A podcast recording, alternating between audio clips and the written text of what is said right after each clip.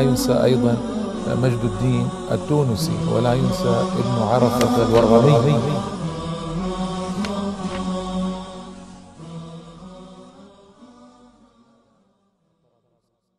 الحمد لله رب العالمين والصلاة والسلام على سيدنا محمد النبي الأمي الأمين وآله وصحبه أجمعين. أما بعد الإخوة والأخوات السلام عليكم ورحمة الله تعالى وبركاته. وأهلا وسهلا ومرحبا بكم في الحلقة الثانية من هذا البرنامج الذي يتحدث فيه عن شخصيات تونسية من القديم والحديث. أفتتح ذكر هذه الشخصيات بذكر الشخصية صاحبة الفضل الكبير على تونس وأهلها عقبة ابن نافع ابن عبد قيس الفهري القرشي الصحابي رضي الله تعالى عنه. وفضله كبير لأنه هو الذي افتتح هذه البلاد وتوسع فيها بفضل الله تعالى عليه وجاهد في سبيل الله طويلا ليستقر الإسلام في هذه البلاد وعقبة هو من الطبقة الرابعة من الصحابة أي من طبقة صغار الصحابة رضي الله تعالى عنهم وليس فيهم صغير كلهم كبار كلهم عظماء لكنه أنا أعني بالنسبة للسن فقد ولد قبل الهجرة بسنة. ولد قبل الهجرة بسنة رضي الله تعالى عنه. وأبوه نافع ابن عبد قيس الفهري أيضا صحابي رضي الله تعالى عنه. فهو صحابي وأبوه صحابي. لكن أبوه صحابي كبير وهو صحابي صغير آه، بالنظر إلى سنهما رضي الله تعالى عنهما. توجه هو وأبوه إلى فتح مصر مع عمرو بن العاص رضي الله تعالى عنهم. ورأى عمرو في عقبة استعدادا كبيرا. رأى أنه صاحب قدرات صاحب مواهب قتالية وقيادية. ما هو فقط يعني مقاتل عسكري آه، في الساحة لكنه قائد يقود وهذه ميزة مهمة. فأرسله عمرو بن العاص رضي الله عنه لما رأى من مواهبه ولما رأى من شجاعته في ما يسمى اليوم بدورية استطلاعية. سرية يعني كانت في الماضي تسمى سرية وهي قطعة من الجيش تتقدم على الجيش ويكون مهمتها الاستطلاع والكشف والنظر آه، قبل الغزو. فأرسله عمرو رضي الله عنه في دورية استطلاعية سرية إلى إفريقيا. إفريقيا المقصود بها تونس. إذا قيل إفريقيا في كتب القدماء المقصود بها تونس حصرا. تونس حصرا هكذا بما هي عليه اليوم تقريبا. فارسله وعاد ثم أرسله على رأس جيش بموافقة عمر بن الخطاب رضي الله تعالى عنه. كما آه، جاء ذلك في التاريخ أن عمرو بن العاص رضي الله تعالى عنه أرسل إلى عمر الفاروق رضي الله تعالى عنه يخبره أنه ولى عقبة بن نافع على الجيش الذاهب إلى إفريقيا لفتحها. وهذا شرف كبير لعقبة أن يتولى بإذن عمر الفاروق الأعظم المحدث الملهم رضي الله تعالى عن صحابة رسول الله صلى الله عليه وآله وسلم جميعا. هم أحبابنا وهم على رؤوسنا وهم تاجنا وهم عزنا وهم شرفنا وهم كرامتنا رضي الله عنهم. فجاء عقبة إلى هذه البلاد. ماذا صنع؟ انظروا الإنسان آه، صاحب الهدف صاحب العمل صاحب الحماسة الذي لا يقر له قرار.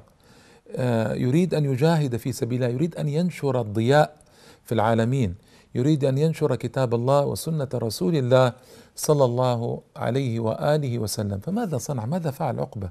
كانت حياته سلسلة متصلة من الجهاد فقد استشهد عمره ثنتان وستون سنة سنة ثلاث وستين للهجرة. وأنا قلت قبل الهجرة بسنة. يعني استشهد ولد فاستشهد وعمره 64 سنة. فأر فمنها إذا قلنا بدأ الجهاد وعمره 20 سنة فأربع وأربعون سنة من الجهاد في سبيل الله تعالى. لا إله إلا الله. ما أجمل هذا وما أحسنه. هل اكتفى بتونس؟ لا. فتح أجزاء كبيرة جدا من تونس ومن ليبيا ووصل إلى المغرب. إلى طنجة ثم نزل إلى السوس. هذه المسافة عندما تخيلها اليوم بجبالها ووهادها وصحرائها وأنهارها لو أراد إنسان يركب بسيارة من مكة إلى أن يصل إلى طنجة كم ستستغرق منه المسافة؟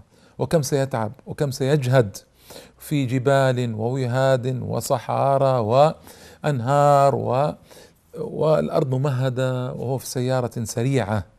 فما بالكم بمن يركب؟ من مكة ليصل إلى طنجة ليصل إلى السوس. يعني المسافة كانت ما بين مكة والمدينة حتى نقرب للإخوة والأخوات. في بالقوافل كانت خمسة عشر يوما. ما بين مكة والمدينة. فما بالكم بالمسافة بين ما بين مكة وطنجة إلى بلاد السوس جنوبا في الصحراء؟ كم؟ تستغرق هذه المسافة لكنه الجد والحزم والحماسة والرغبة في نشر هذا الدين العظيم. هذا الذي نتعلم الفوائد التي نتعلمها من هذه السير الرائعة. كيف نبذل لديننا؟ كيف نعطي لهذا الدين؟ هذا الدين عظيم جدا.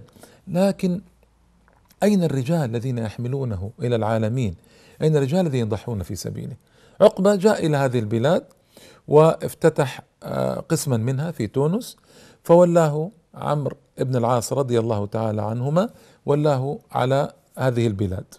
لما جاء زمن عثمان رضي الله عنه ولى عبد الله بن آه، سعد بن أبي السرح على هذه البلاد وعاد عقبة. فلما جاء معاوية رضي الله عنه في سنة أربعين وإحدى وأربعين عام الجماعة المشهور أرسل مرة أخرى عقبة إلى إفريقيا أي إلى تونس. وأرسله في عشرة آلاف مجاهد لا ليكون أميرا لكن في البداية ليجاهد. وهذا المقر الطبيعي والمكان الطبيعي لعقبة. وهنا استغلال المواهب. أن تضع الشخص المناسب في المكان المناسب. عقبة اشتغل. ما شاء الله فتح كثيرا من البلاد في تونس وفي ليبيا أيضا. وجاهد في سبيل الله. والمشكلة أن البربر سكان هذه البلاد الأصليين كانوا آه، يتظاهرون بأنهم قد بذلوا الطاعة ثم لا يلبثون أن ينقضوا مرة أخرى وينقضوا عهدهم وهكذا دواليك. فتعب عقبة رضي الله عنه من زمن عمرو بن العاص إلى زمن إلى قرب استشهاده في تثبيت دعائم الإسلام في هذه البلاد. في تثبيت دعائم الإسلام في هذه البلاد وانقاد له جمع كبير من البربر أسلموا على يديه إلى أن وصل الإسلام إلى بدايات أرض السودان. والسودان ليس مقصود بها السودان بحدوده هذه اليوم معروفة لكن السودان يعني البلاد التي فيها السود. هذا المقصود هذا المقصود إذا قلنا بلاد السودان. ففي سنة خمسين في سنة خمسين آه تولى عقبة رضي الله تعالى عنه ولاية تونس رسميا. من طرف معاوية رضي الله تعالى عنه. وهنا آه، أراد خطر على بال عقبة فكرة صائبة ورائعة. رأى أن البربر لن يستقيم حالهم إلا ببناء مدينة تكون فيهم وفي وسطهم ويدعى إليها أهل الإسلام ليسكنوا فيها فتكون مثل السد أمام البربر ونقض عهدهم ونكوثهم. فكر في مكان فرأى أن القيروان بموقعها الحالي أفضل مكان. فهي ليست على البحر فلا يستطيع الروم أن يأتوا إلى البحر وهي في بدايات البرية بدايات البرية وكانت أجمة غيضة بستانا متشابكا حتى وصل بأن الحيات لا تستطيع أن تدخل في هذا البستان التشابكي ما بالمبالغة يعني لشدة تشابك أشجاره وأغصانه. فلما وقف عليه أمر وهو الوالي أمر الناس أن يبنوا في هذا المكان. قالوا له كيف نصنع؟ والمكان مليء بالسباع ومليء بالحيات نخاف على أنفسنا. فماذا صنع عقبة وكان رجلا مجاب الدعوة. جمع ثمانية عشر من صحابة رسول الله صلى الله عليه وآله وسلم الذين كان معه في الجيش ودعوا الله تعالى وخاطب السباع والحيات. قال لهم نحن أصحاب رسول الله صلى الله عليه وآله وسلم. وإنا نازلون فارحلوا عنا فمن وجدناه بعد قتلناه. تحذير جليل وعظيم. فرأى البربر منظرا دعا كثيرا منهم الدخول إلى الإسلام. رأوا السباع السباع تحمل أولاد على ظهرها وتخرج. ورأوا الذئاب تحمل أجراءها أي أولادها الصغار وتخرج. ورأوا الحيات تحمل أولادها وتخرج. سربا سربا سربا. منظر عجيب. لم يرؤون مثله. فأسلم كثير من البربر لما رأوا هذا المنظر. الله أكبر. بدعاء عقبة ومن معه من الصحابة رضي الله عنهم. وبدأ عقبة فاختط دارا له للإمارة واختط الناس دورا بجوار دور الإمارة دار الإمارة واختط جامعه العظيم بالقيروان وهو طبعا آثاره باقية إلى يوم الناس هذا. وقيل إنه عينت قبلته بدقة بالغة بسبب رؤيا رآها رضي الله تعالى عنه. وكان مجاب الدعوة صالحا. أما صلاحه فدخل على معاوية وكان مسافرا فقال له معاوية اقترب يا عقبة وكل. قال إني صائم. فعلمه معاوية وكان معاوية فقيها. رضي الله عنه قال أما إنها ليست بسنة يعني الصيام في السفر. لكن انظر رجل يصوم في السفر والسفر المتعب ليس مثل سفر زماننا هذا بسيارة مكيفة وكذا إلى آخره. وأما إجابة دعوته ففي هذه الحادثة التي ذكرتها لكم حادثة الحيات والسباع وهناك حادثة مهمة أنه مرة عاد من غزوة. وهذه الغزوة عطش هو وأصحابه عطشا شديدا حتى أوشكوا على الموت. فدعا عقبة ربه الجليل العظيم سبحانه وتعالى فصار الفرس يبحث في الأرض يبحث في الأرض فحتى وصل إلى حجر انفجر فخرج الماء فأمر عقبة أصحابه أن يحفروا حول هذا الحجر فحفروا فوجدوا ماء كثيرا فشربوا وسقوا وملأوا آه، أسقيتهم. رحمة الله تعالى عليهم ورضي الله تعالى عن عقبة. وهذا الموضع يسمى إلى الآن بماء فرس ماء فرس. هذا هو سبب التسمية. عقبة من النوع الذي كما قلت لكم لا يقر له قرار لخدمة دينه العظيم. فانتقل آه، معاوية رضي الله عنه أعاده مرة أخرى في سنة 55 بقي خمس سنوات واليا أعاده. لأسباب إدارية. ثم في زمن يزيد ابن معاوية لما استقرت به الخلافة أرسل عقبة مرة أخرى في السنة الثانية والستين أميرا على تونس من جديد. هو لا يصح إلا أن يكون أميرا قائدا عظيما. فمر على عبد الله بن عمرو بن العاص في مصر. فقال له عبد الله رضي الله تعالى عنه لعلك يا عقبة أن تكون من الجيش الذين يرجى لهم الجنة.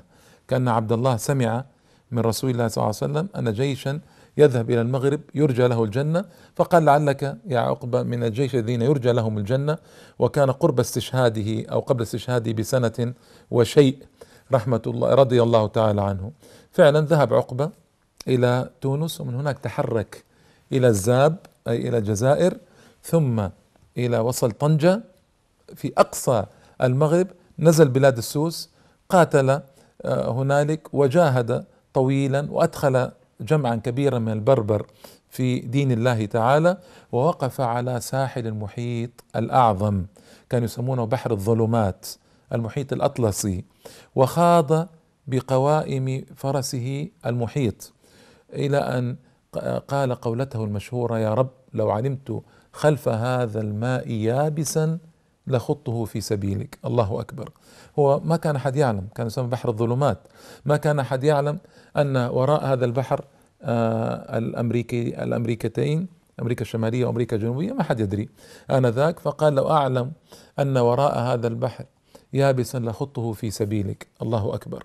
وعاد رضي الله تعالى عنه في طريق عودته. سمع بأن القيروان سيحاصر وأن هناك جيشا من البيزنطيين أي الروم ومن البربر سيحاصر القيروان فأرسل عامة أصحابه إلى القيروان سريعا أمامه يتقدمون فرسان يسيرون بسرعة وبقيوا في ثلاثمائة من كبار الصحابة والتابعين. في موضع يسمى تهودة آه، أرجو أن نكون نطقته بطريقة صحيحة من أرض الزاب وهو اليوم يبعد سبع عشرة كيلو متر سبعة عشر كيلو مترا آه، جنوب شرقي بسكرة من أرض الجزائر. في ذلك الموضع آه، عرف عرف بوجوده آه، جماعة البربر والروم فاجتمعوا عليه وكانوا أعدادا هائلة هو في 300 من أصحابه. فقال لصاحب له اسمه المهاجر اذهب إلى القيروان سريعا وارعى أهلها أما أنا أريد أن أغتنم الشهادة. قال له أنا أريد أن أنال الشهادة أيضا. الله أكبر. فنالا الشهادة معا. وقتل عامة أصحابهم أصحاب آه، عقبة وأصحاب المهاجر وأصحاب الذين كانوا معه من أصحاب رسول الله صلى الله عليه وسلم والتابعين. كانوا 300 قتلوا في أرض الزاب في الجزائر وذلك سنة 63 للهجرة. فرضي الله تعالى عن عقبة حلقة متصلة سلسلة متصلة متصلة الحلقات آه، جهاد في سبيل الله تعالى اقتراب من الله تعالى إجابة الدعوة إجابة دعوته آه، رجل صالح عامل عالم آه، من صحابة رسول الله صلى الله عليه وآله وسلم لم يرضى أن يقر له قرار في مكة وهو سيد من سادات مكة إنما انتقل إلى تلك المسافة البعيدة ليموت في بلد بعيد. ابتغاء وجه الله تبارك وتعالى. لم يكن يريد جزاء ولا شكورا كان يريد وجه الله تبارك وتعالى. وسيرته دالة على صدقه في إسلامه وحماسته وجهاده. رضي الله عن عقبة وأين مثل عقبة اليوم؟ نحن نحن نريد أن نربي أبناءنا على سيرة عقبة. وما صنع عقبة؟ فيا أيها التونسيون من رجال ونساء هذا شرفكم صاحب رسول الله صلى الله عليه وسلم. أسس الإسلام في هذه البلاد. كانت له سيرة رائعة جميلة. علموها أرجوكم علموها أبناءكم. ليقتدي أبناؤكم بعقبة فإن أبناءكم وأبناء كثير بل أكثر الأبناء في العالم الإسلامي افتقدوا القدوة الصالحة فوضعوا على صدورهم وظهورهم صور الممثلين وقصوا قصتهم ومشوا مشيتهم وضاعوا بسبب عدم وجود القدوات. فأرجوكم درسوهم سيرة عقبة رضي الله عنه ليقتدوا به فرضي الله عن عقبة والحقنا به في الصالحين.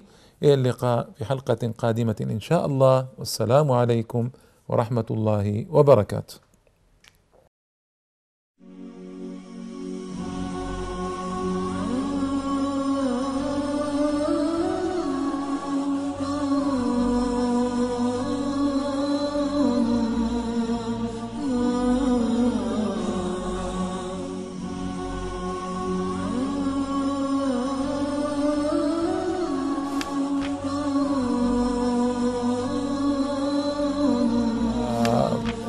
لا ينسى أيضا مجد الدين التونسي ولا ينسى ابن عرفة الورغمي